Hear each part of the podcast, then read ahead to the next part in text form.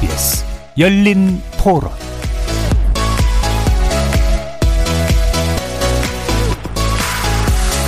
안녕하십니까. KBS 열린 토론 정준희입니다.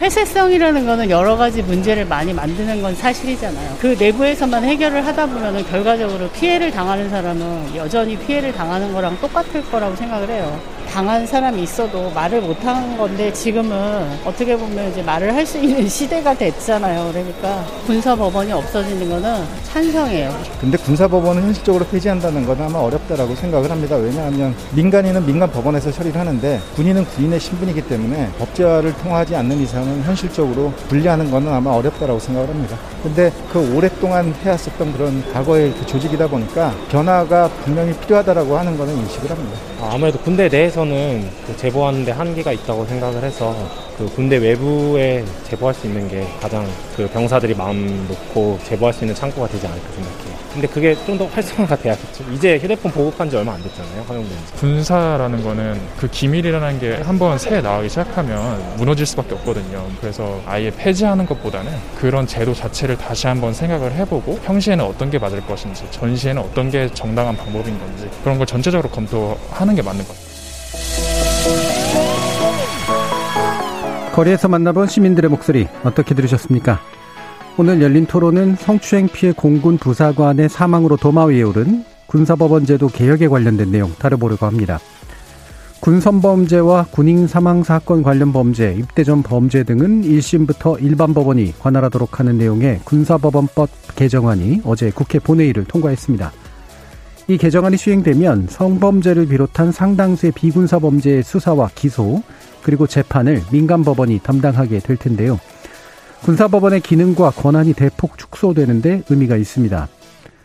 그럼에도 불구하고 시민사회단체와 군 범죄 피해자 유족들은 군사법원이 존치되는 한 군의 개입 여지는 남아있고 피해자에 대한 보호가 미진한 반쪽짜리 개혁법안이라면서 평시 군사법원을 완전히 폐지해야 한다고 주장하고 있습니다.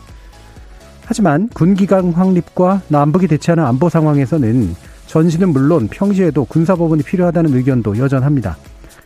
성추행 피해 부사관의 잇따른 사망으로 촉발된 군사법원 존치 문제, 결국 군사법원법 개정안이 통과됐지만 논란은 계속되고 있는 셈인데요. 평시 군사법원 폐지가 군사법 개혁의 첫걸음이 될 수 있을 것인지, 나아가 병역 문화 개선을 위한 길이 될 수 있을지 논의해보는 시간 갖도록 하겠습니다. KBS 열린 토론은 여러분이 주인공입니다. 문자로 참여하실 분은 9730으로 의견 남겨주십시오. 단문은 50원, 장문은 100원의 정보 이용료가 붙습니다. KBS 모바일 콩, 트위터 계정 KBS 오픈, 그리고 유튜브를 통해서도 무료로 참여하실 수 있습니다. 그리고 콩에서도 보이는 라디오로 만나실 수 있습니다. 시민 논객 여러분의 뜨거운 참여 기다리겠습니다. KBS 열린 토론 지금부터 출발합니다. 살아 있습니다. 토론이 살아 있습니다. 살아있는 토론, KBS 열린 토론. 토론은 라디오가 진짜입니다. 진짜 토론. KBS 열린 토론.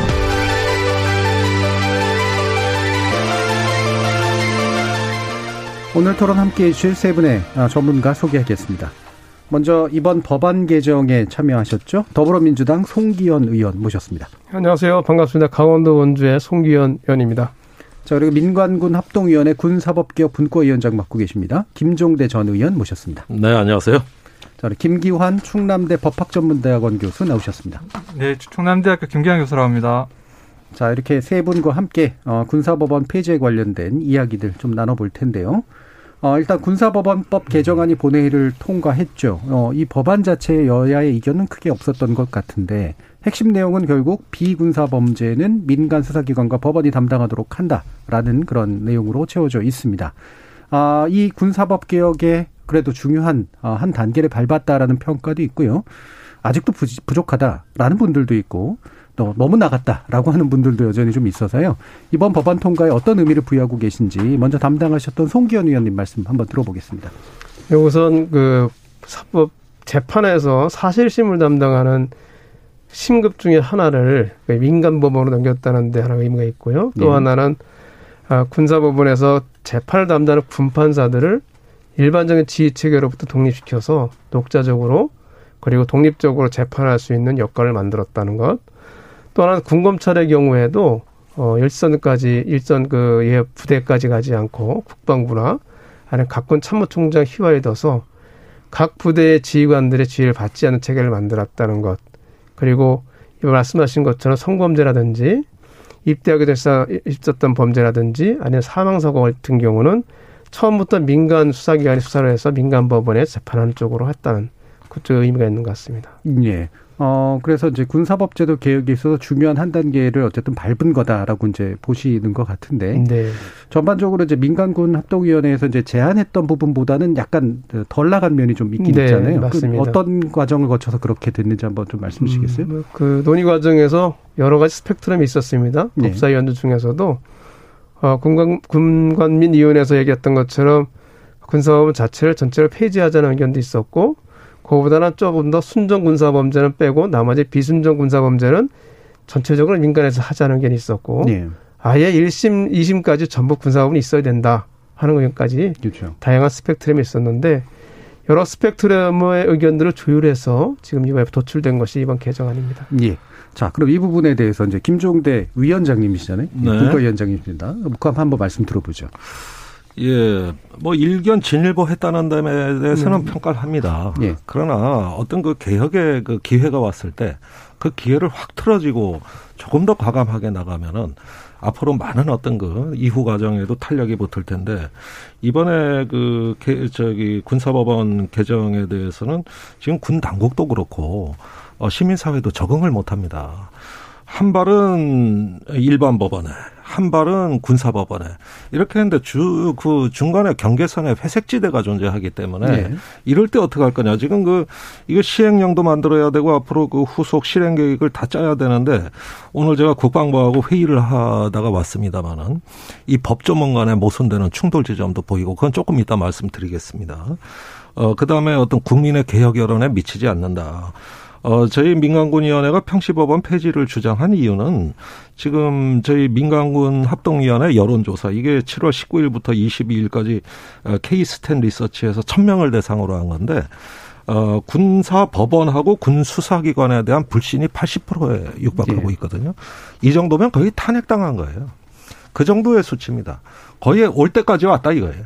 그러면은 어, 국민의 개혁 요구에 응답을 해야 되는 것이고 그것이 어떤 정치권의 임무인데 어, 어떤 부분은 민간 법원이 어떤 부분은 군사 법원이 해가지고 또 해석이 곤란한 회색지대를 남겨놓음으로써 어떤 이번에 좋은 개혁의 기회가 아쉽게도 좀 미흡한 거 아니냐 이후에 이것은 한 번으로 끝나는 문제가 아니고 우리가 추가적인 이 군사 어, 사법 질서를 개혁하는 일은 앞으로도 계속돼야 된다. 그래서 저희는 어, 비록 국회가 어, 개정안을 통과시켰지만 그럼에도 불구하고 다음 개혁을 위해서 하나의 초석을 놓는다. 예. 이런 차원에서 평시법원 폐지를 애초 분과위에서 의결한 대로 전체위원회에서도 어, 상당한 어떤 차, 저기, 찬성의 어떤 표 차이가 나왔고, 그래서 평, 위원회는 위원회 길을 계속 가기로 했다. 음. 이래서, 어, 저희는 변함없이 이번 어, 국회 개혁안에 대해서 미흡하고, 앞으로 더욱더 다음 기회의 개혁이 어, 순조롭게 갈 수 있도록 초석을 놓자는 차원에서 예. 예, 의결을 했습니다. 예.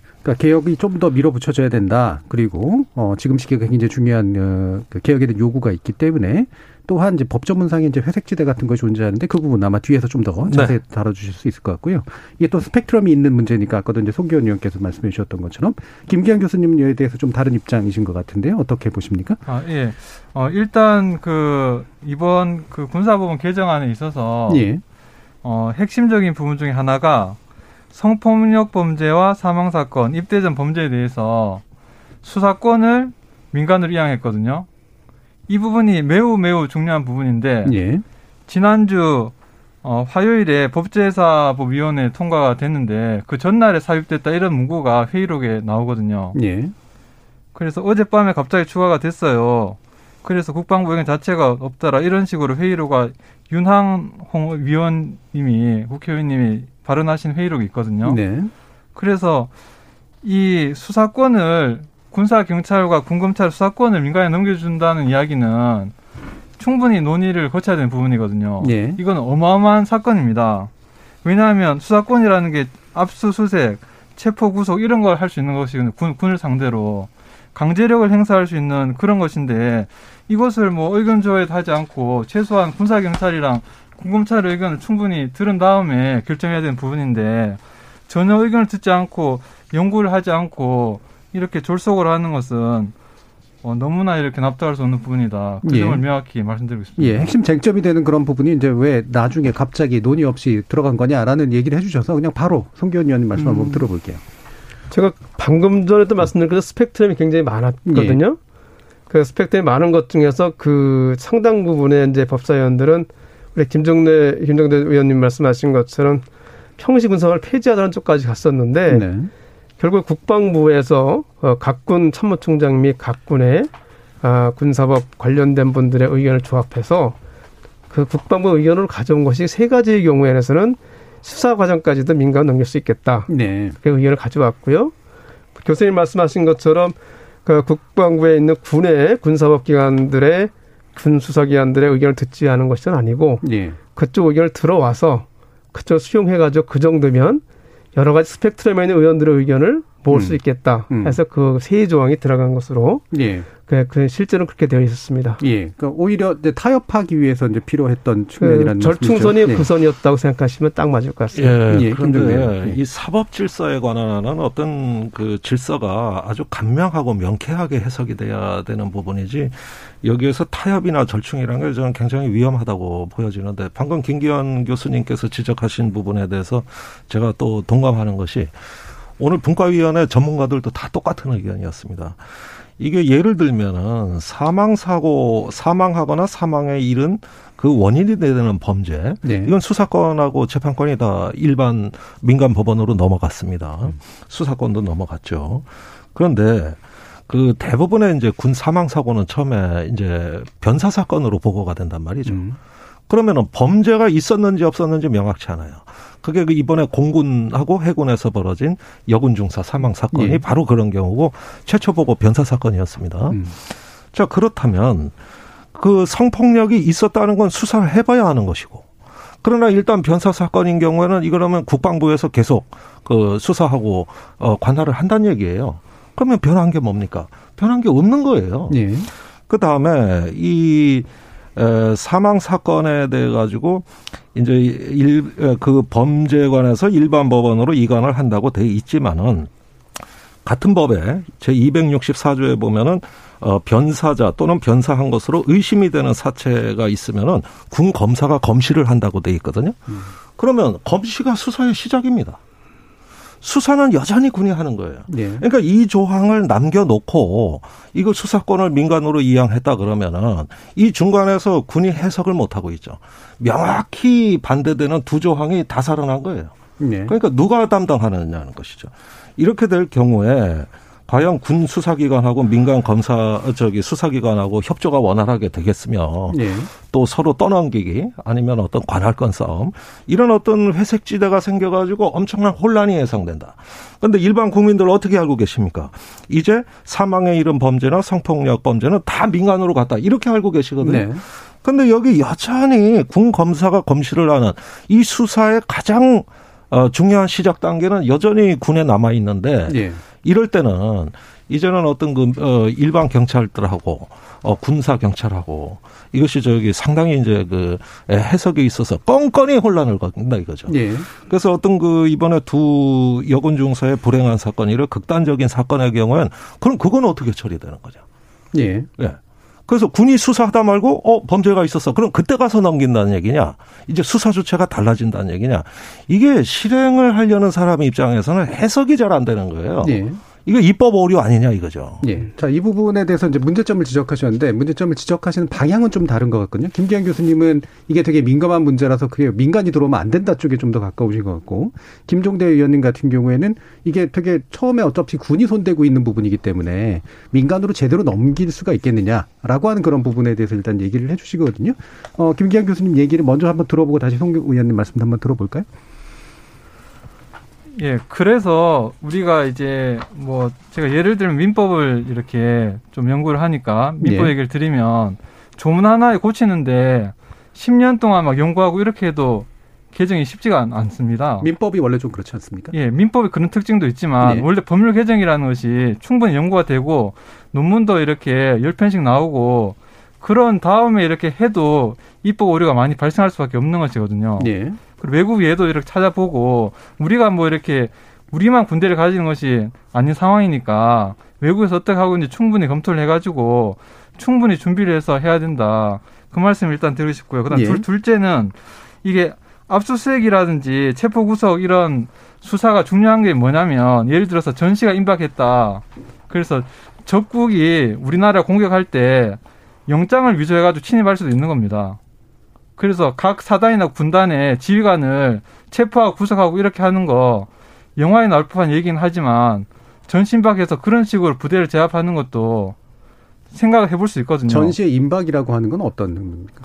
아, 그, 그, 그러니까 이제 어, 전시에 임박한 상황에서 적국이 이런 것을 이용해서 이제 어, 한국군을 제압하는 수단으로 이용할 수 있는 합법적인 근거도 될 수 있는 것이다. 수단도 될 수 있는 것이다. 이런 이야기라서 이러한 강제력을 부가, 이 부여하는 것은 강제력을 행사할 수 있는 권한을 부여하는 것은 굉장히 신중하게 여러 가지를 검토해서 해야 되는 것이다. 그리고 특히 지금 문제가 뭐냐면 세 가지 범죄라고 했지만 이 경합범도 다 포함이 되는 것이거든요.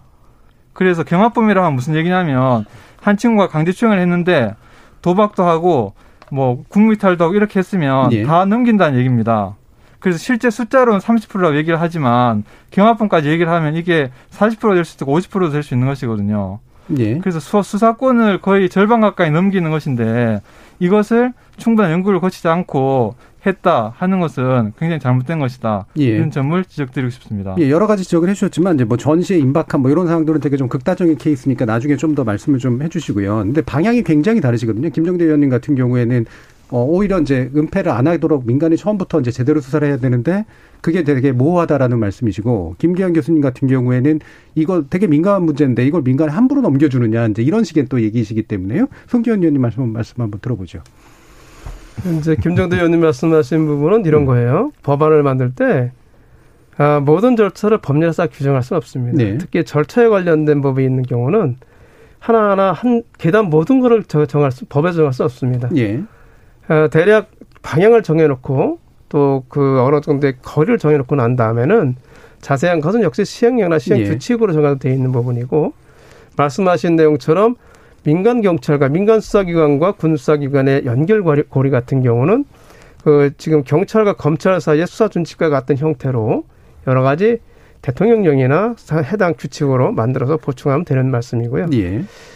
어, 말씀하신 것 변사 사건 같은 경우 두 개가 경합되는데 그건 다른 거예요. 왜냐면 변사는 모든 게 변사라는 건 모든 게 수사는 아닙니다. 변사 네. 중에서는 사망이 생기면 무조건 검시하는 것이고 그 자체로 변사가 무슨 변사하는 거, 그 검시가 수사는 아니고요.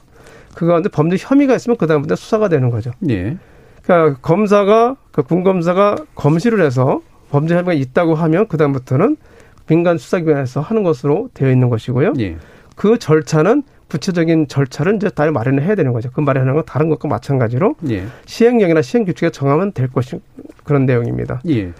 그래서 그 부분은 아마 그 될 수 있을 것 같고요. 그래서 물론 그 처음이기 때문에 어, 그런 걸 세세히 마련하기 쉽지 않을 것 같습니다. 다만 이 시행은 내년 7월부터 하는 걸로 돼 있기 때문에 그 하이에 예, 국방부와 또 각 그 군에 있는 각 군의 그 군사업 담당하는 분들이 그 정도 기간이면 충분히 세밀하게 여러 세정을 마- 그 규정을 만들 수 있겠다 얘기하셔가지고 그게 저 기간도 정하고 예. 충분히 준비할 수 있는 저, 그 절차를 정해놨습니다. 물론 그런다고 해도 그 법이라는 것이 모든 경우는 100% 커버할 수는 없습니다. 예. 아, 커버하지 못하고 이제 몇 군데 정도는 아마 그 좀 빠지는 부분이 생길 수도 있습니다. 그래 그 부분은 추가 입법을 통해서 보완해야 될 부분이라서 말씀드리고요. 기본적으로 저는 어 뭐 두 분 의견이 다르신데 저는 예. 기본적으로 평시 군사법원을 폐지해야 된다는 입장입니다. 저는 예. 기본적으로 여러 가지 스펙트럼 중에서 저 자신은 거기 스펙트럼에 들어가 있었는데 예. 현실적으로 지금 단계에서 평시 군사법을 다 폐지하는 것은 어렵다. 왜냐하면 거기에 군이나 민간이 정의하기가 쉽지 않다는 의견들이 있어서 예. 그것을 조율하는 과정에서 지금 현행법 이제 이번에 개정된 법 정도의 개정안이 나왔다는 말씀을 드리고요. 앞으로 저희들이 이번에 개정한 게 처음부터 어, 군에 있는 수사 어, 군에서 발생한 사건을 민간 수사기관부터 하는 그런 절차를 들여냈기 때문에 그게 진행되는 과정을 보고 그게 쌓이면 아 이 정도 하면은 우려하는 바가 불, 우려하는 여러분의 의견에도 불구하고 평시 군사법원은 그냥 그 뭐 다 민간으로 할 수 있겠다 이렇게 결론 내린다고 하면 그때 다시 우리가 개혁 입법을 해서 다시 그런 쪽으로 할수 있다는 생각이 들고요. 예.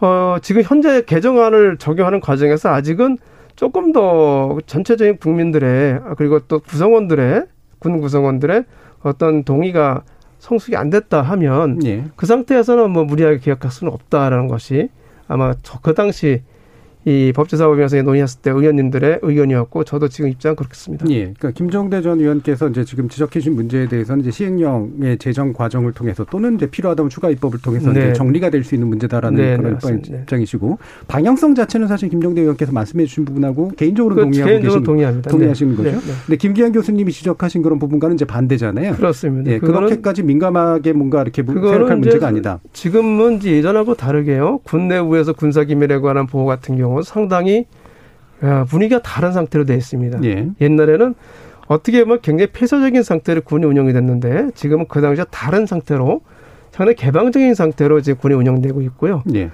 또 하나는 과거에는 이 군사법을 이 군기를 형성하는 어떤 수단으로 써왔는데 그거는 그 인권이나 측면에서 볼 때 절대 있어서는 안 될 일입니다. 그러면서 볼 때는 그런 이유로 해가지고 군사법원을 군에 둬야 된다, 꼭 둬야 된다 이렇게 하는 것은 안 맞는 네. 것 같고요. 다만 이제 중요한 기밀이나 이런 상, 그렇게 우려가 있을 수 있습니다. 실제로 군사 기밀이나 근데 현행 성사속보를 보더라도 압수수색을 할 때 국가 안보를 위해서 정말 필요한 경우나 이런 경우는 예외적으로 제한되는 규정이 있습니다. 예.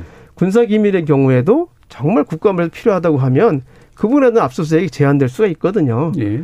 야, 그 정도 국가가 아니냐, 국가에 아니냐 걱정될 때까지에 한다고 하면 압수수색을 사실은 좀 제한할 수도 있고 실제로는 그런 경우는 지난번에 국정원이나 사실 또 뭐 청와대나 이런 데 압수수색 있었던 것처럼 수사기관과 그 해당 기관 조율해서 그 군사 기밀, 아, 기밀을 침해하지 않는 한도 내에서 압수수색이 필요한 부분에만 이루어지는 그런 경우가 충분히 있으니까 그런 우려는 지금까지 여러 차례 그 군사 기밀이라든지 아니면 국가안보에 관련된 사건에서 진행했던 사례에 보면 아, 큰, 그, 저 기회에 가깝다게 예. 생각할 수가 있을 것 같습니다. 예, 바로 이 부분에서 또 다른 두 분이 또 정확히 반대로 네. 갈릴 것 같은데요. 그러니까 이게 이제 병합되잖아요. 그러니까 그러니까 일반 사건처럼 되는 것과 그다음에 약간 군 내부의 어떤 정보에 관련된 문제가 결합돼 있을 때 이제 국방부 장관이 판단을 해가지고 이거를 이제 군 내부로 돌릴 것이냐 아니면 외부로 할 거냐라고 하는 그런 여지가 네, 좀 있는 네, 상태잖아요. 네. 그 판단에 대해서 이제 예를 들면 김정대 의원님 같은 경우에는 그게 회색지대다. 기- 예, 회색지대라고 지금 네. 보시는 거고 네. 지금 김기현 교수님 같은 경우는 그게 바로 민감한 문제를 민간에 넘기는 부-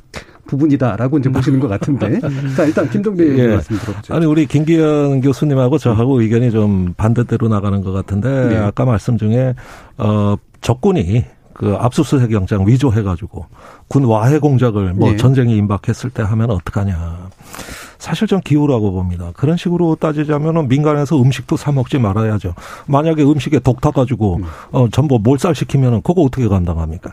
지금은 군이 민간으로 이렇게 어, 시민화되는 어떤 협치의 시대고 그것이 튼튼한 안보로 가는 우리 군의 어떤 그 강해지는 지름길이지 오늘날 군대가 모든 걸 자체적으로 해결할 일이 점점 없어져 가고 있습니다. 이건 사법제도만이 아니에요. 뭐 교육서 시작해서 복지에 이르는 전 분야가 다 민간에 개방 되고 있고 그런 참 시대적 추세를 따라가면서 더욱 강군이 되자는 취지다. 예. 이런 점에서 이제 이 개혁의 관점에서 이 사법제도를 보는 것은 이게 저는 정상화 차원의 개혁이라고 생각됩니다. 그리고 이제 송기현 의원님께서는 개인적으로는 생각이 저하고 비슷하신데 예. 그런데 이 개- 이번에 개정안은 그런데 그 생각과는 많이 떨어져 있다. 그 사실은 이렇게 그 뭐 사망에 이르는 범죄 또 성폭력 이렇게 해서 찔끔찔끔 넘길 바에는 비순정 범죄 그게 이제 군사적인 특수성이 있는 네. 범죄가 아니라 뭐 음주운전이라든가 뭐 절도라든가 사회에서 가장 흔해 빠진 그런 것들이 군에도 있는 거거든요. 이런 비순정 어, 범죄를 이왕이면 민간에 대폭 옮기는 한도 엄연히 그 어, 개정안에 발의가 돼 있는데. 어, 그렇다면은 이렇게 뭐 사망에 이르는 범죄, 성폭력 범죄, 입대전 범죄 이렇게 콕콕 찍는 이유가 뭐냐는 거예요. 이렇게 되니까 결국은 어떤 경우에는 뭐 민간 경찰이, 네. 어떤 경우에는 군사 경찰이 이렇게 해가지고 제도에 있어가지고 예외적이고 복잡함을 증대시킴으로써 결과적으로 개혁을 한다고는 했는데 그것이 착한 개혁이 아니라 나쁜 개혁. 그리고 국방부가 시행령으로 이것을 그 저기 뒷받침하고 저 하다 보면은 또 뭐 축적이 된 그때 가서 개혁하면 된다 그러는데 사실은 군사법제도 개혁은 문재인 대통령 국정 과제였습니다. 애시당초 공약으로 내놓고 시작하신 거예요. 언제 기회가 옵니까? 이제 완결을 져서 다음 개혁은 그것보다 차원이 높은 개혁으로 가야지 여기에서 이렇게 어떤 그 어, 여러 가지 어떤 예외와 어, 사건 유형별로 전혀 다른 어떤 사법 질서가 작동이 되면은 이 전체는 각각은 합리적일지 모르겠으나 다 합쳐보면 비합리적인 거예요. 음. 도대체 이 군 사법 질서의 주인이 누구냐는 것이죠. 예, 예. 그런 면에서 이건 실험의 대상이 아니다. 그런 점에서 이번에 개혁의 의지가 꺾이셨다. 네, 저는 그렇게 얘기할 수밖에 없고 이것이 지금 어디 그 시민단체건 아니면은 군 뭐 우리 위원회라든가 국방부 당국에서 환영하시는 분이 과연 있느냐는 거예요.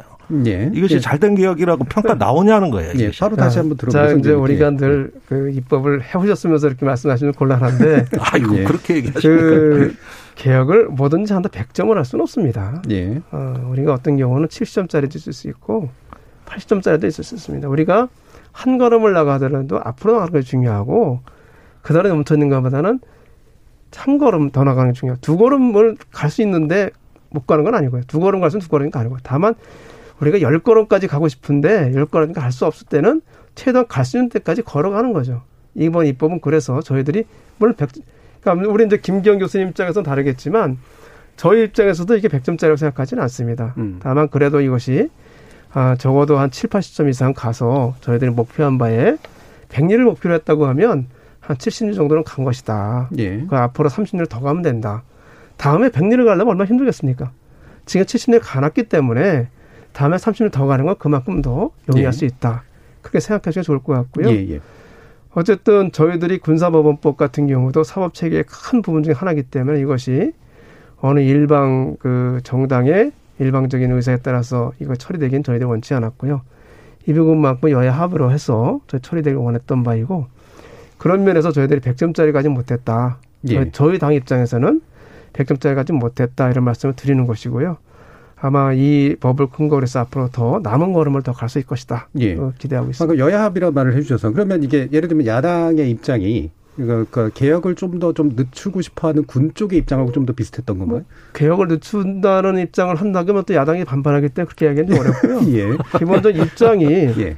어, 야당 쪽에서는 군사법원을 가능한 한 그대로 현행 그대로 존치하는 것이 맞다.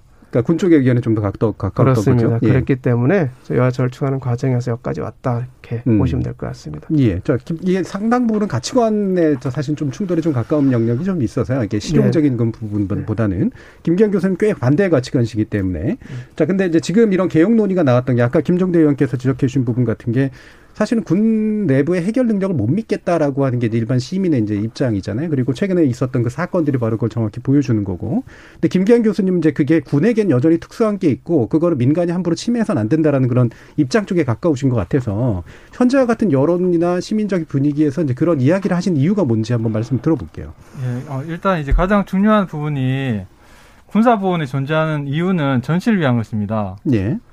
그리고 이제 최근에 아- 아프 가니스탄에서 탈리반에게 이제 정부가 무너- 무너졌는데 미국이 20년 동안 주둔하면서 2천조의 금액을 퍼부었음에도 불구하고 금방 무너졌거든요. 근데 미국이 왜 철수를 했느냐?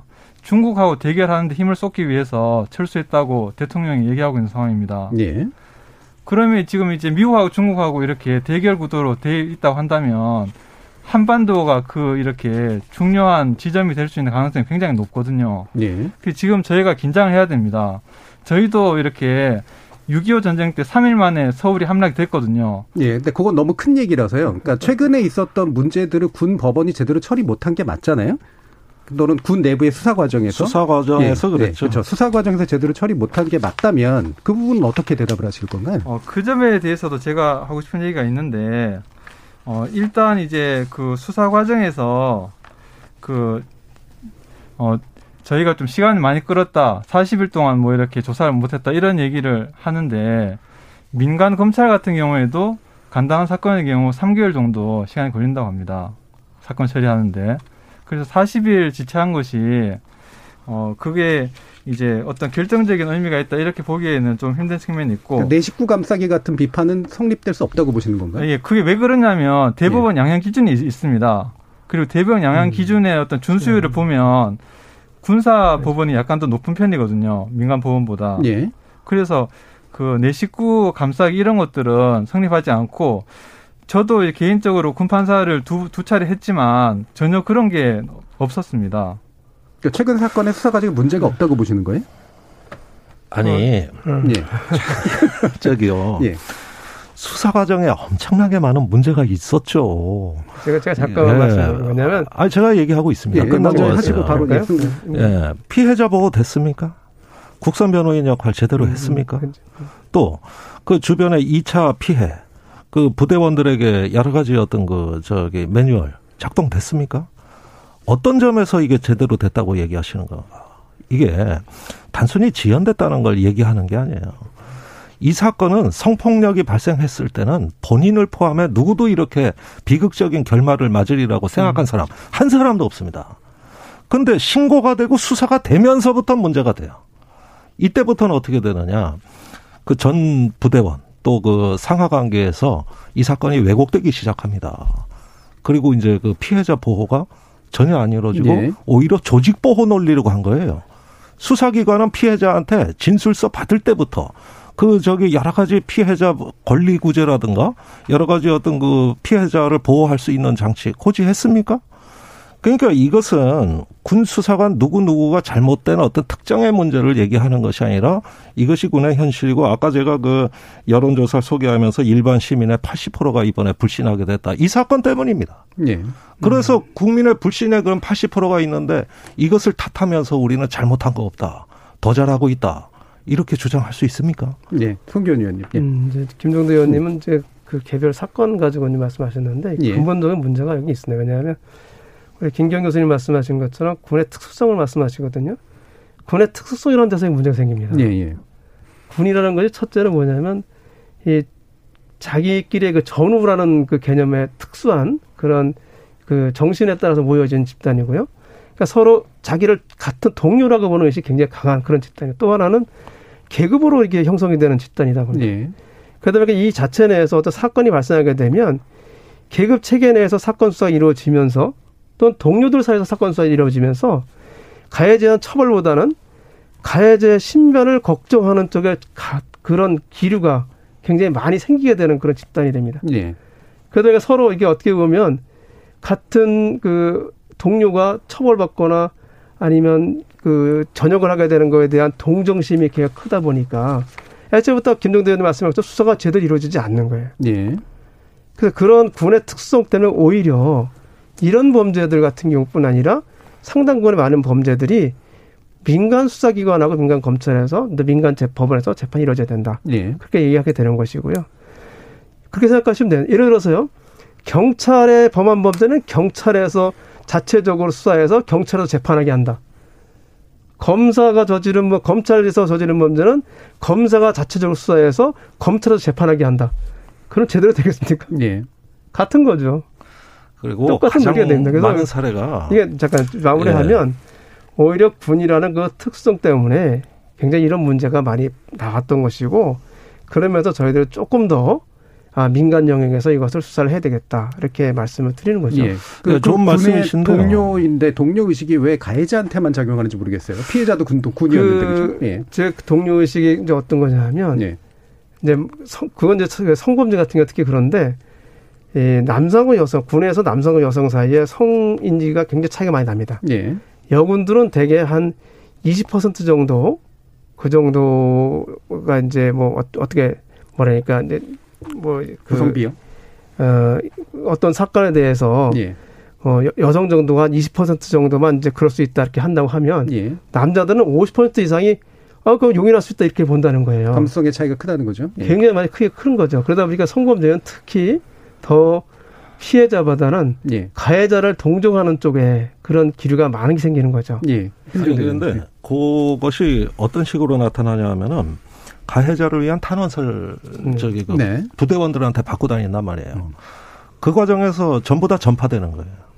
그러면서 이제 그 또 사실 이번에 사건에서도 여실히 드러났습니다만 조직 보호 논리가 그대로 이제 그 저 압박으로 다가가면서 여군들 많은 병영 약자들한테 이런 메시지를 준 겁니다.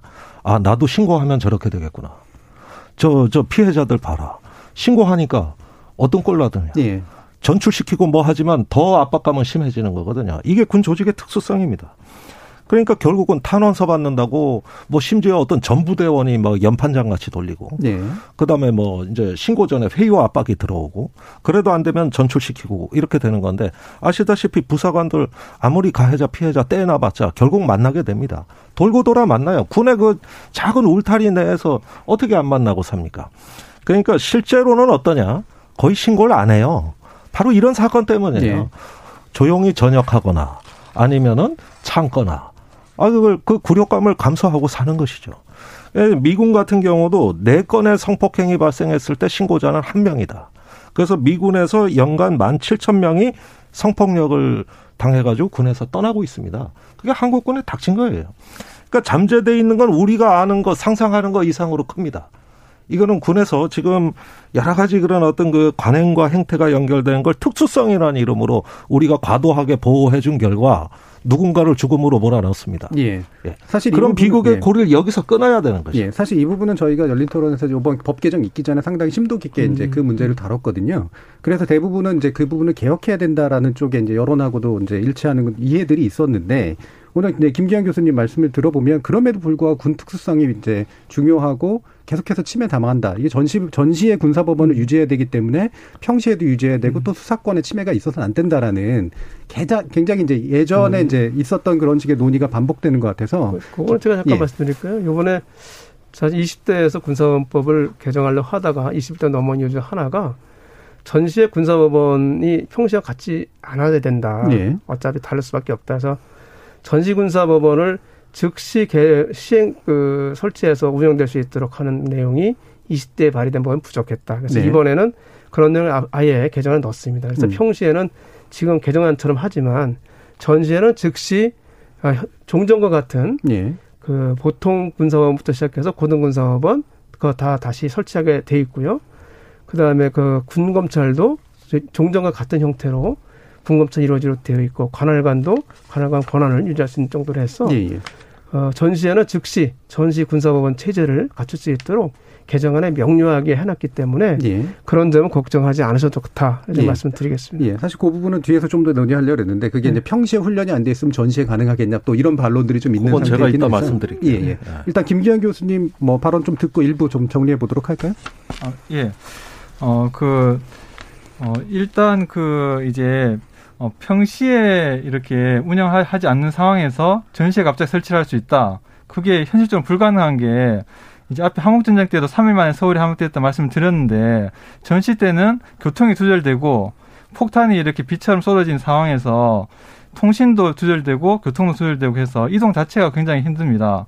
그리고 다들 이렇게 도망가고자 하는 그런 생각을 가지고 있는 상황인데 같은 부대에서 평소에 훈련을 하고 전우를 위해서 죽어야 되겠다 이런 동료의식이 없는 상황에서 누가 그런 위험을 무릅쓰고 군사법원을 설치하면서 하겠습니까? 특히 이 우리 유- 그 이렇게 한국 전쟁 때 북한이나 이렇게 그런 어 군대를 보면 후퇴하거나 도망가면 총살을 한다 이런 시스템이거든요. 어떻게 보면 그래서 낙동강 전선에서 이제 어 앞에는 미군이 폭격을 하고 뒤에는 이제 어 인민군이 자기가 도망을 하면 뒤에서 이렇게 총살하는 이런 시스템이라서 도망을 못 가는 이제 그런 식의 운영하는 국가 우리가 만약 싸운다고 하면 우리는 군사보원이 만약 그때 설치가 안, 안 됐다고 가정을 하면 그런 경우 어떻게 해야 하느- 하느냐 예. 지휘관 입장에서는 이걸 이렇게 전쟁을 수행할 수도 없는 것이고 사람이 병사를 도망가면 제지를 할 수도 없는 것이고 예. 진퇴양내 빠- 빠지는 거거든요. 물론 그런 경우가 없으면 좋겠지만 보험과도 같은 겁니다. 군사법원이. 예, 알겠습니다. 그런 어려운 상황에 처했을 때 대처할 수 있는 보험과 같은 인력들을 평소에 이렇게 육성을 하고 예. 지휘관 곁에 둬야지 전시에 바로 쓸 수가 있는 것이지 그 하루 이틀 그 초기가 가장 중요한 시기거든요. 전쟁에 있어서. 예, 알겠습니다. 자, 그 부분 뒤에서 2부에서 좀 더 자세히 좀 논의해 보도록 하고요. 어, 김기현 교수님 말씀 들어보니까 젊어 보이시는데 6.25 전쟁을 직접 겪으신 듯한 이제 그런 절박함 같은 게 좀 느껴지네요. 자, 정기진 문자캐스터 불러서 한번 내용 들어보도록 하겠습니다. 네, 지금까지 청취 여러분이 보내주신 문자들 소개합니다. 2606님, 군 수사기관과 재판부에서 그동안 수사와 재판을 제대로 했다면 군사법원 폐지 요구가 나왔을까요? 국민들은 그동안의 군 범죄에 대한 군의 수사와 재판에 졸속이라는 평가를 내리고 싶습니다. 3607님, 군대 내 성범죄는 군사법원 제도의 개혁으로 해결될 문제가 아닙니다. 군사법원 없애는 것보다 군대 성범죄 방지를 위한 근본적인 대책이 먼저 아닌가요? 꿈꾸는 사랑님, 전시에는 전시에 맞게, 평시에는 평시에 맞게 적용을 해야 하지 않나요? 전시를 가정하고 군사법원 필요성을 이야기하는 건 너무 과장된 이야기 같아요. 호구막장님, 이번 군사법 개혁은 절반의 개혁이라고 생각합니다. 비순정 범죄는 전부 다 민간으로 이관했어야 했는데 그게 아니었고 군사법원 재판관에 일반 판사를 파견해서 군 판사와 다른 판사의 시각이 필요했는데 그 부분도 개선되지 못했습니다 해주셨고요. 5894님 군인의 문제는 군의 특수성 때문에 군 검찰과 군사법원의 판단이 필요한데요. 제 식구 감싸기 같은 적폐를 없애는 게 우선입니다. 지휘관의 개입을 없애는 이번 법안으로 진일보했다고 생각합니다. 8271님 군인은 군인이기 이전에 먼저 대한민국 국민입니다. 가해자의 선후배에게 재판받는 일은 없어야 한다고 생각합니다. 누군가의 억울함을 풀기에는 수직 관계가 대부분인 군사법원에서는 한계가 있습니다. 라고 보내주셨네요. 네, KBS 열린 토론. 이 시간은 영상으로도 생중계하고 있습니다. 유튜브에 들어가셔서 KBS 일라디오 또는 KBS 열린 토론을 검색하시면 지금 바로 토론하는 모습 보실 수 있습니다. 방송을 듣고 계신 여러분이 시민 농객입니다. 계속해서 청취자 여러분들의 날카로운 시선과 의견 보내주세요. 지금까지 문자캐스터 정희진이었습니다. 토론이 세상을 바꿀 수는 없습니다. 하지만 토론 없이 바꿀 수 있는 세상은 어디에도 없습니다.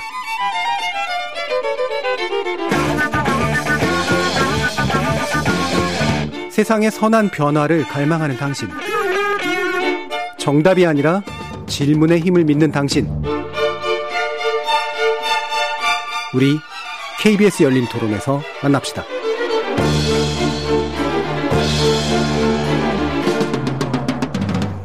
KBS 열린 토론 오늘은 군사법원에 관련된 어, 논쟁을 다루고 있는데요. 김종대 민간군 합동위원회 군사법 개혁 분과위원장 그리고 김기환 충남대 법학전문대학원 교수 그리고 송기현 더불어민주당 의원 이렇게 세 분의 전문가와 함께 하고 있습니다. 방금 일부 막바지에 이제 김기환 교수님께서 네, 그 전시 군사법원을 제대로 하기 위해서는 평시에 제대로 된 어떤 훈련과 운영이 필요하다라는 논의를 해주셨기 때문에 이 부분 아까 김종대 의원께서 말씀해 주실 부분이 있다고 하셔서요. 바로 이어가도록 하죠. 예. 전시 전환에 대해서 우리 그 수송 또 어떤 일사시 동원 능력은 정말 많이 발전하고 있습니다. 네. 오히려 우리가 북한보다 앞서는 분야예요. 북한이 여섯 개 동원 단계입니다. 우리 네 단계밖에 안 되거든요. 북한이 오히려 그 도로도 안 좋고 여러 가지 동원 체제가 미비해 가지고 그래서 평시에 이런 기능을 많이 군이 갖고 있는데 반면에 우리 국군 같은 경우는 이제는 동원 체제로 해가지고 전투형 위주 군대로 가면서 비전투 기능은 자꾸 이렇게 외부로 아웃소싱하면서 네. 이 군이 현대화되고 있는 거거든요. 이 추세를 잘 보셔야 된다. 그다음에 전시 전환 절차에 대해서 말씀드리자면은 이번에 저희가 평시법원 폐지를 주장하면서 어 일반 법원에 어, 어떤 군사 전다제, 전담 재판부 설치를 주장했습니다. 예, 예. 그건 뭐냐면은 가정법원, 행정법원 이렇게 특수법원들이 예. 있지 않습니까? 이렇게 어떤 군사 범죄에 대해서는 전담 재판부를 둬서 거기서 운영을 하자는 거예요. 그래가지고 여기에 이제 군사 지식이 좀 어, 상당히 뒷받침되고 네. 또 전시 전환에 대한 어떤 절차에도 상당히 숙달된 평시에 일반 법원을 운영하면 됩니다. 또 많은 법무관들이 군, 군사 법원이 없어진다고 다 저기 옷 벗는 거 아니에요. 예. 법무병과가 해야 될 일은 이런 사건 처리가 아니라 다른 데 있어요.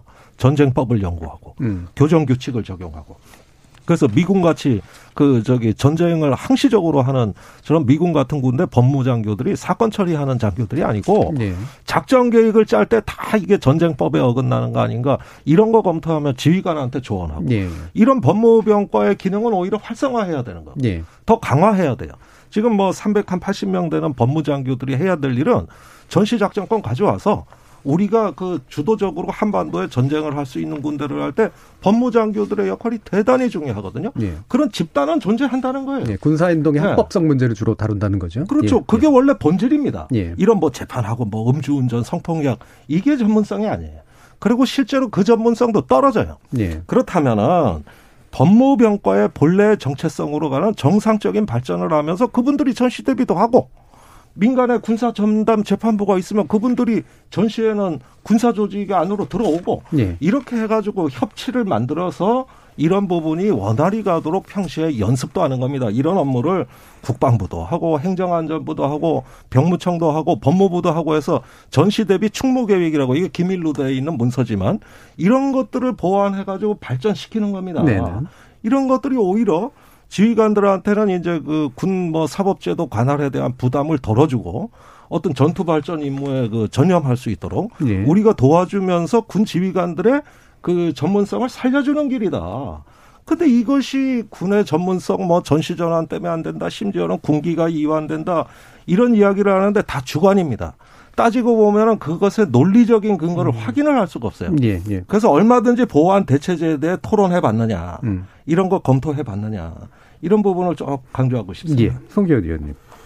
우선 그 군사 법원이 전체적으로 민간 법원을 간다고 하더라도 실제 이제 김정대 의원님 말씀하신 것처럼 예, 군법무관들이 상당수 어, 군에 있고요. 그러니까 평상시에도 그 군법무관들이 그 각 사단까지도 법무 참모를 해서 보직을 받고 있기 때문에 예.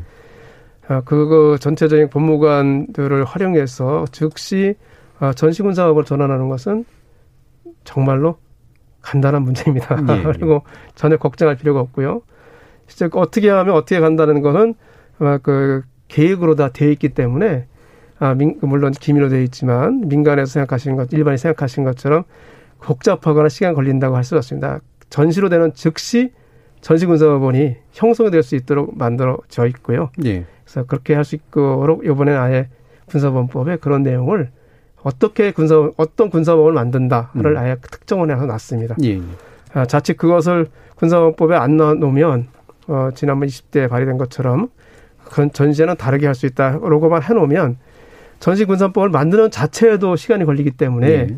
그런 우려가 있을 수 있다. 그래서 아예 아, 전시군사법원 체계를 짜놨기 때문에 그런 걱정하실 필요 없다고 생각이 되고요.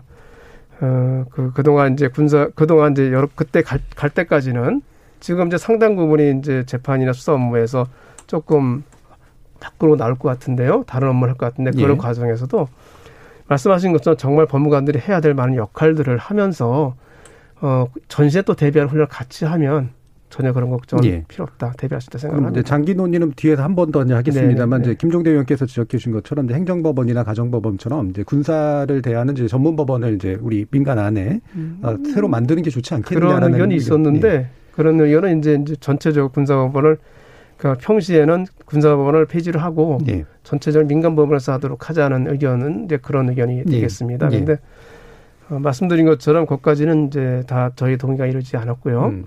아직 구성원들 전체에 어떤 동의나 공감대는 형성되지 않은 상태다. 예.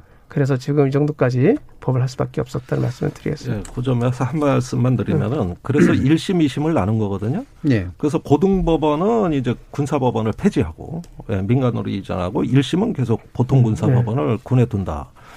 그런데 1심, 2심이 사실심이고 1심이 제일 중요합니다. 어떻게 보면 2심보다도 1심이 제일 중요해요.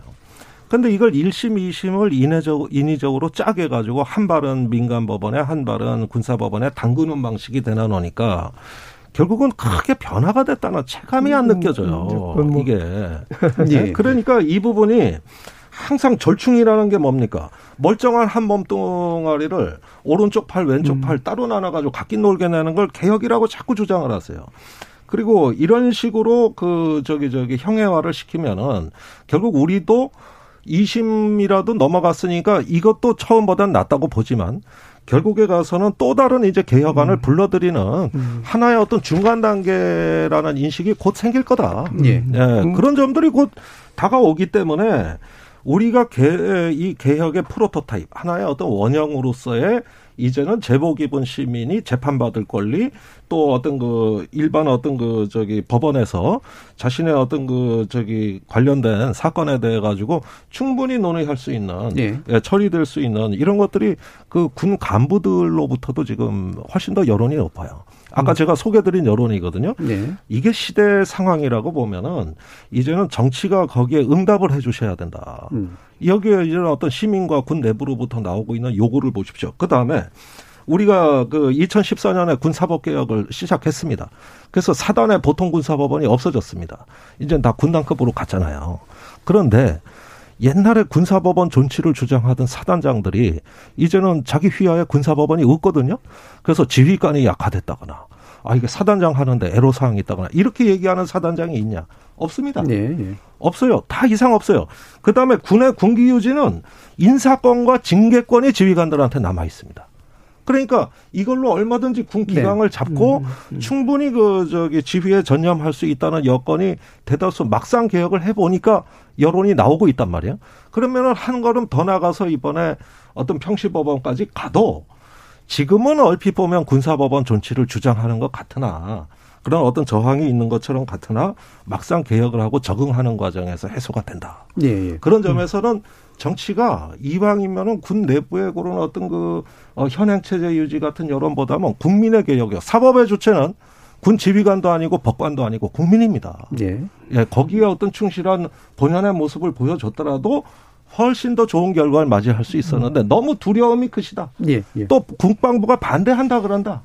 그러면 국방부 반대해도 정치가 역할이 뭡니까? 그런 것들을 설득하고 소통해서 바꿔주는 거거든요. 예. 바로 성기현 의원님 말씀 들어보죠. 예. 그 단순히 이제 일심 군사법을 남겨놓은 것이 아니고요. 이번 개정안을 보면 아, 군사법원에서 군판사들이 독립적으로 임명되고 운영될 수 있도록 예. 재판할 수 있도록 하는데 초점을 뒀습니다. 그래서 종전에 이제 군판사, 군검사가 교류하는 식으로 되고 그 법무병과 안에 다 같이 들어있었는데 이제는 아예 군판사를 별도로 선출을 하도록 해놨고요.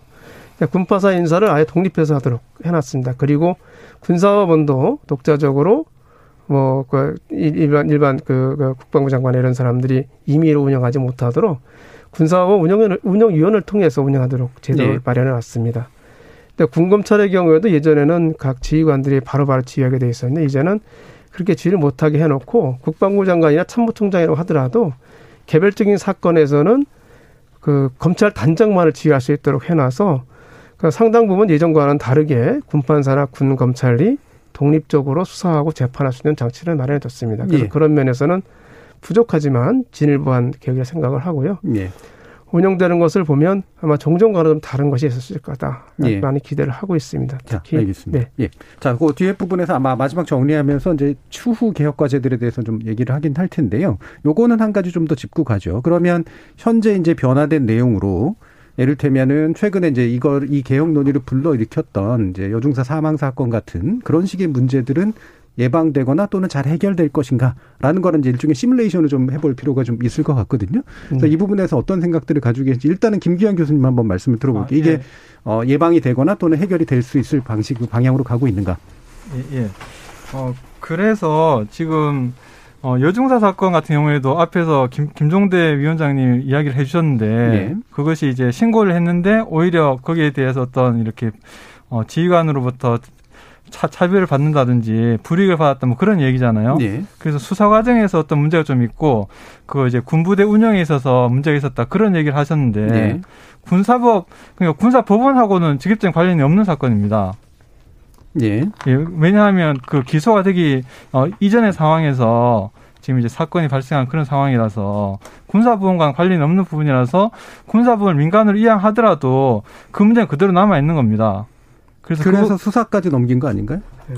그래서 수사까지 넘겼다고 하더라도 예. 이것의 본체가 뭐 어, 어떤 부분이냐면 이제 신고를 해서 보호를 받느냐 그런 문제거든요. 예. 그래서 그거는 수사하고 좀 다른 문제고 피해자 보호를 어떻게 잘할 것이냐 하는 그런 차원의 문제거든요. 그러니까 예를 들면 군에서 내부 매뉴얼을 잘 만들어서 밑에 단계에서 잘 해결하면 될 문제인데 그걸 왜 법원까지 건드렸냐 이런 말씀이신 건가요? 예, 그렇습니다. 예, 예 그건 예. 제가 말씀드릴게요. 예, 말씀하신 대로 이번에 에, 불행한 사건은 군사법원에 도달하기 이루 이전에 이루어진 사건 맞습니다. 네. 그래서 그런 지적도 일리가 있어요. 그런데 한번 이렇게 생각을 해보시죠. 그 신고하고 수사하고 그다음에 기소하고 재판까지 가는 전 과정에 대한 신뢰가 있다면 그렇다면은 그걸 기대하고 어쩌면은 죽을 사람이 한번 살기로 그래도 악착같이 한 번 더 내가 이 저기 싸워보겠다. 네, 절망감이 예, 이런 얘기죠. 마음을 가질 수가 어, 있지 않겠습니까? 저는 이 군사법제도에 대해서 계급이 낮을수록 신뢰가 떨어진다는 사실에 주목하고 있습니다. 예, 그 사법제도에 대한 그렇죠. 예. 현행 사법 질서에 대해서. 그리고 이번에 여종사 두 분 사건의 경우에는 부대 울타리 밖에서 사복 입고 벌어진 사건이에요. 저기 사복 입고 군복 벗고 울타리 밖에 식당에서 다 벌어진 예. 일이에요. 밖에서 생긴 문제는 밖에서 사실은 아예 거기서 해소해야지 이걸 군 안으로 가져올 이유가 뭐가 있냐는 거예요.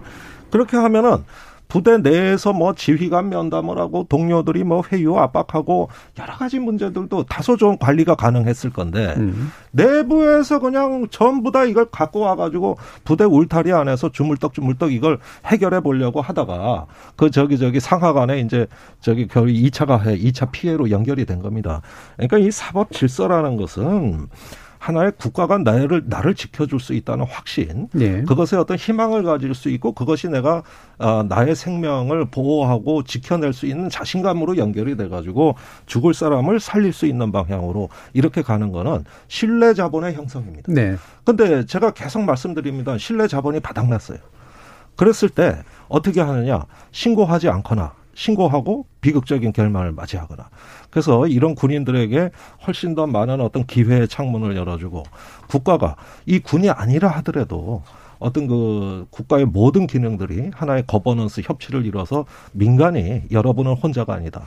국가가 지켜주고 있다. 이런 어떤 그 저기 에, 기회를 수시로 마련할 수 있는 전반적 사법 질서의 어떤 그 원칙과 네. 어, 그 질서를 세워내는 것 이것이 개혁이라고 보는 것이죠. 예.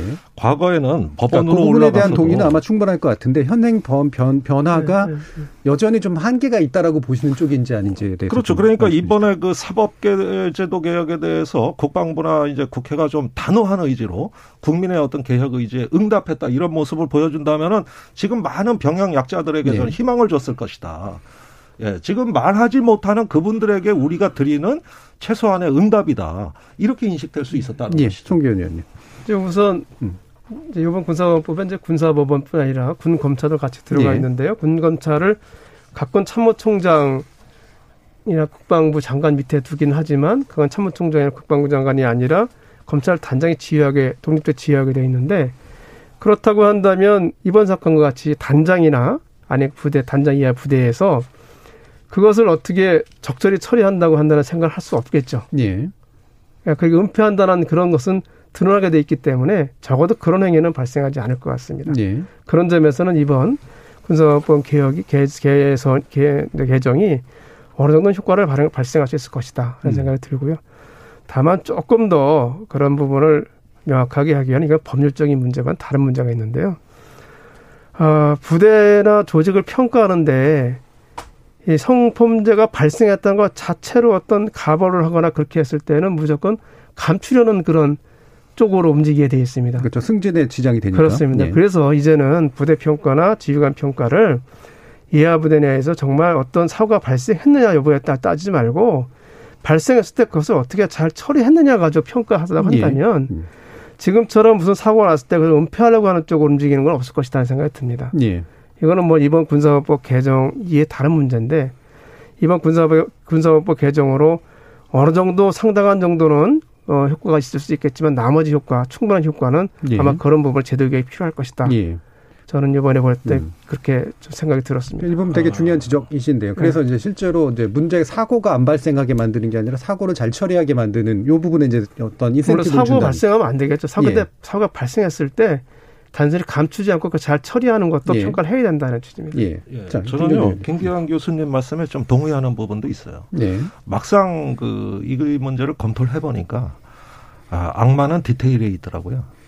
그 수사 받을 당시에 진술 그 써 받을 때 그때 수사관의 말 한마디 주변의 상당관이 재빠르고 어떤 신속하게 피해자를 위한 보호 조치 딱 행동 하나 예. 국선 변호인 전화 한통 음. 이게 사람을 죽이고 살립니다. 막상 당사자 입장이 돼 보면은 사방에 벽이 막혀서 그 출구가 안 보일 때 누군가 내 편이 될 수 있다는 게 한 명이 있다고 생각을 해보세요. 그렇죠. 예. 전혀 달라집니다. 음. 악마는 디테일에 있다. 그러니까 우리가 국민들에게 신뢰를 주기 위해서 이 거대한 어떤 사법 질서를 뭐 평시법원까지 포함해서 우리가 가고자 하는 것이지만 그것으로 뭐 저기 뭐, 뭐 군에서 어떤 그 저기 사고가 다 없어지냐 절대 그렇게 생각하지 않습니다. 그게 아니고 이것을 갖다가 사법 질서의 어떤 손가락, 굳건한 손가락 끝에서 피해자를 위해서 한번 따뜻한 손을 내밀어 줄 수 있는 그 하나만 있었어도 비극적 사건은 없었다는 거예요. 그런데 어떻게 됐습니까? 송기현 의원님 말씀대로 전부 가해자가 되는 어떤 그 믿겨지지 않는 환경. 아, 조직이 나를 버리는구나. 예. 이렇게 되니까 신고 이후에 수사가 진행되고 기소가 진행되고 나중에 재판까지 갈 그 상황을 감당도 못 하는 거예요. 이래서 제가 보기에는 어, 군의 훈령이라든가 시행령이라든가 이거 외에도 어떤 의식 문화까지 포함해 가지고 이번에 민간군 합동위원회가 참 여러 가지 성과를 내고 있습니다만은 예. 예, 그 뭐 여러 가지 또 불협화음 때문에 웃으시는지 모르겠습니다만 깨알 같은 자랑이신 예, 것 같아요. 그럼에도 불구하고 그런 것들을 들춰내다 보니까 야, 우리가 세계 6위의 군사력이라는데 무기 많고 국방 예산 많다고 그래 이제 강한 군대 되는 줄 알았더니 아니구나. 예. 이런 문제 하나조차도 우리가 해결하지 못하는 절대 선진국 군대 못 되겠구나. 이런 걸 뼈저리게 느끼게 됐다. 음. 그래서 저는 이 평시법원 폐지를 비롯한 사법질서 개혁은 시작인 것이고 결국은 마지막에 디테일에서 완성해야 예. 된다. 이 점을 꼭 네, 말씀드리고 군 싶어요. 문화나 군 의식 또는 조직 체계 안에서 이제 결국 문제를 제대로 해결할 거라는 신념 이런 것들을 만들어내는 부분 음, 하고 이제 언가한데서 언급해 주셨는데요. 이 부분 김기환 교수님 의견도 한번 좀 들어보죠. 아, 예. 그, 그래서 지금 사실 좀 이렇게 군법 교육 같은 것을 좀 강화할 필요성은 확실히 있는 상황입니다. 예. 그래서 지금 뭐 관할관 제도가 지금 폐지가 되어가지고 지휘관이 더 이상 이제 관할관을 할 수가 없는 상황이긴 한데 음. 제가 이제 지휘관을 좀 이렇게 어, 만나보고 하는 경험을 비추어 본- 본다면 법에 대한 지식이 아직까지는 좀 많이 부족한 측면이 있- 있다. 그래서 지금까지 병사들 위주로 군법 교육이 이루어졌는데 어, 부사관과 어, 장교에 대해서도 예. 어, 군법 교육을 많이 할 필요성이 있고 그것이 전시에서도 사실은 이제 어, 법률전이고 언론전이거든요. 그래서 이러한 이제 전시 상황이 다 생중계가 되는 그런 시대입니다. 예. 그래서 그것이 합법적으로 전쟁 수행을 해야 되는 측면이 굉장히 강한 것이고 이와 관련해서 사실은 이제 그 두 분 이렇게 위원님들이 위원장님과 위원님들이 이제 그 이제 전시에 잘 될 것이다 전환이 음. 이렇게 얘기를 해주셨는데 사실 데이터는 없는 상황입니다. 이게 실제로 전시를 한번 해보고 데이터가 나와야지 잘 된다고 얘기를 할 수가 있는데 예. 우리가 전쟁을 뭐- 할 수는 없어서 예. 예, 예, 우리가 뭐, 그 2차 세계 대전 때, 마, 마지노선 같은 경우에도 그 확실하다고 프랑스가 자신을 했거든요. 예, 예. 근데 바로 독일한테 어, 초창기에 박살이 났는데, 음. 지금 전시공 사업 전환이 잘 된다, 이거 실증적인 데이터는 하나도 없습니다. 예. 다만 우리가 볼 수 있는 것은 미국이나 이스라엘 정도가 지금 실전하고 있는데, 그 나라 군사부는 정상적으로 운영하고 있거든요. 음. 그래서 가장 보수적으로 해서 그걸 따라가는 것이 어쨌든 1%라도 더 군사범을 잘 운영할 수 있는 것이고 네. 전시에 바빠 죽겠는데 지휘관하고 이렇게 호흡 맞추고 이게 불가능합니다.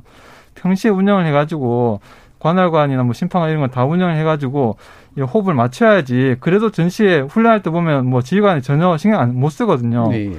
그래서 이렇게 막 무의식적으로 이렇게 할 수가 있는 거지. 그때 가가지고 뭐 어떻게 해보려고 하면 이제 게임 오버가 될 수도 있다. 예. 그래서 전시라는 건 가장 보수적으로 우리가 운전할 때도 저는 무, 무, 무사고인 상황이지만 보험이 안, 안, 안 들어있는 남의 차 운전할 때는 정말 불안하거든요. 예. 그런 심정으로 전쟁은 최대한 보수적으로 안정적으로 그렇게 준비를 하는 것이 맞는 것이다. 그렇게 생각합니다. 예, 뭐 전쟁이라는 게 워낙 극단적인 상황이기 때문에 뭐 제도 실험도 하기가 되게 대단히 어려운 측면이 있다라고 하는 건뭐 충분히 동의하실 텐데 그렇기 때문에라도 이제 상상력이나 보완제 이런 것들이 이제 굉장히 중요할 것 같은데 시간이 좀 다 돼서요. 한 1분 정도 남짓하게 어, 좀 더 필요한 부분이 어떤 부분인가에 대한 의견을 들어보면서 마치도록 하겠습니다. 자, 송기현 의원님 말씀 들어볼까요? 네, 우선 어, 이번 상당히 좀 바꾸는 개정이 있었기 때문에 예. 어, 걱정하시는 부분에 대한 것이 걱정이 그치도록 어, 자세한 어, 하위 규정을 만들 수 있도록 하는 것이 필요할 것 같다 생각이 들고요. 그 과정에서 어, 국방부나 여러 기관들의 의견을 잘 들어봐서 잘 음. 조율될 수 있도록 노력하겠습니다. 예. 그러니까 이후에 주- 네. 구체적인 보완을 위해서 아, 실행하는데 음. 하나하나 어, 그 스- 그 단계마다 시행착오가 없도록 예. 자세하게 규정을 만들 수 있고 만들도록 하고요. 그 과정에서는 그동안 있었던 수사 준칙이라는 이런 것을 많이 참조해서 음. 그런 점에서 어, 비는 부분이 없도록 하는데 많은 노력을 기울였다 생각하고요.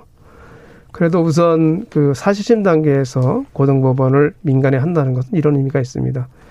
어, 누구든지 자기가 한 것을 누가 본다고 하면 그 과정에서 그래도 공개적으로 공정히 할 수밖에 없는 그런 예. 의미가 있습니다. 그래서 아, 군사법원에서 요즘 모든 그 절차가 최종 고등법원 단계에서는 다 확인 민간에 확인된다는 그런 차원이 있기 때문에 음.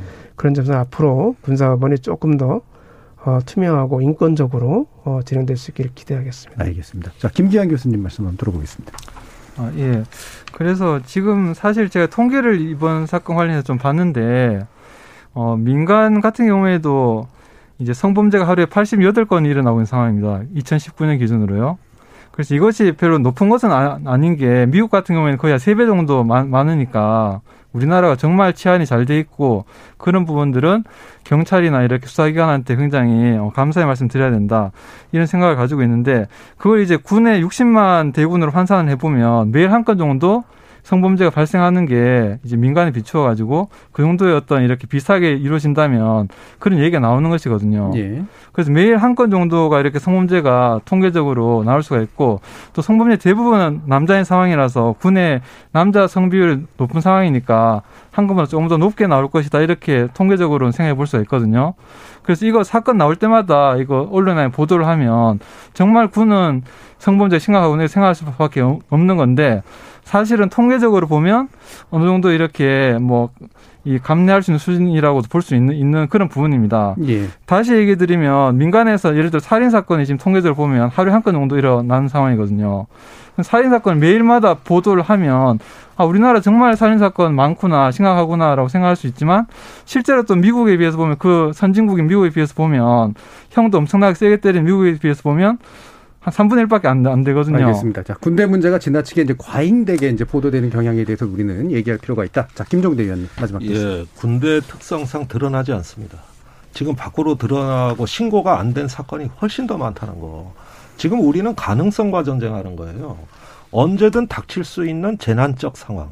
또 비극적인 상황에 대해서 한 번의 사건이 두 번의 사건이 우리한테 신호를 줬기 때문에 그 신호를 받아서 더 광범위하게 퍼져 있는 그 잠재적인 재난의 가능성을 그것과 전쟁을 하는 겁니다. 그러니까 이건 데이터에 당연히 없는 겁니다.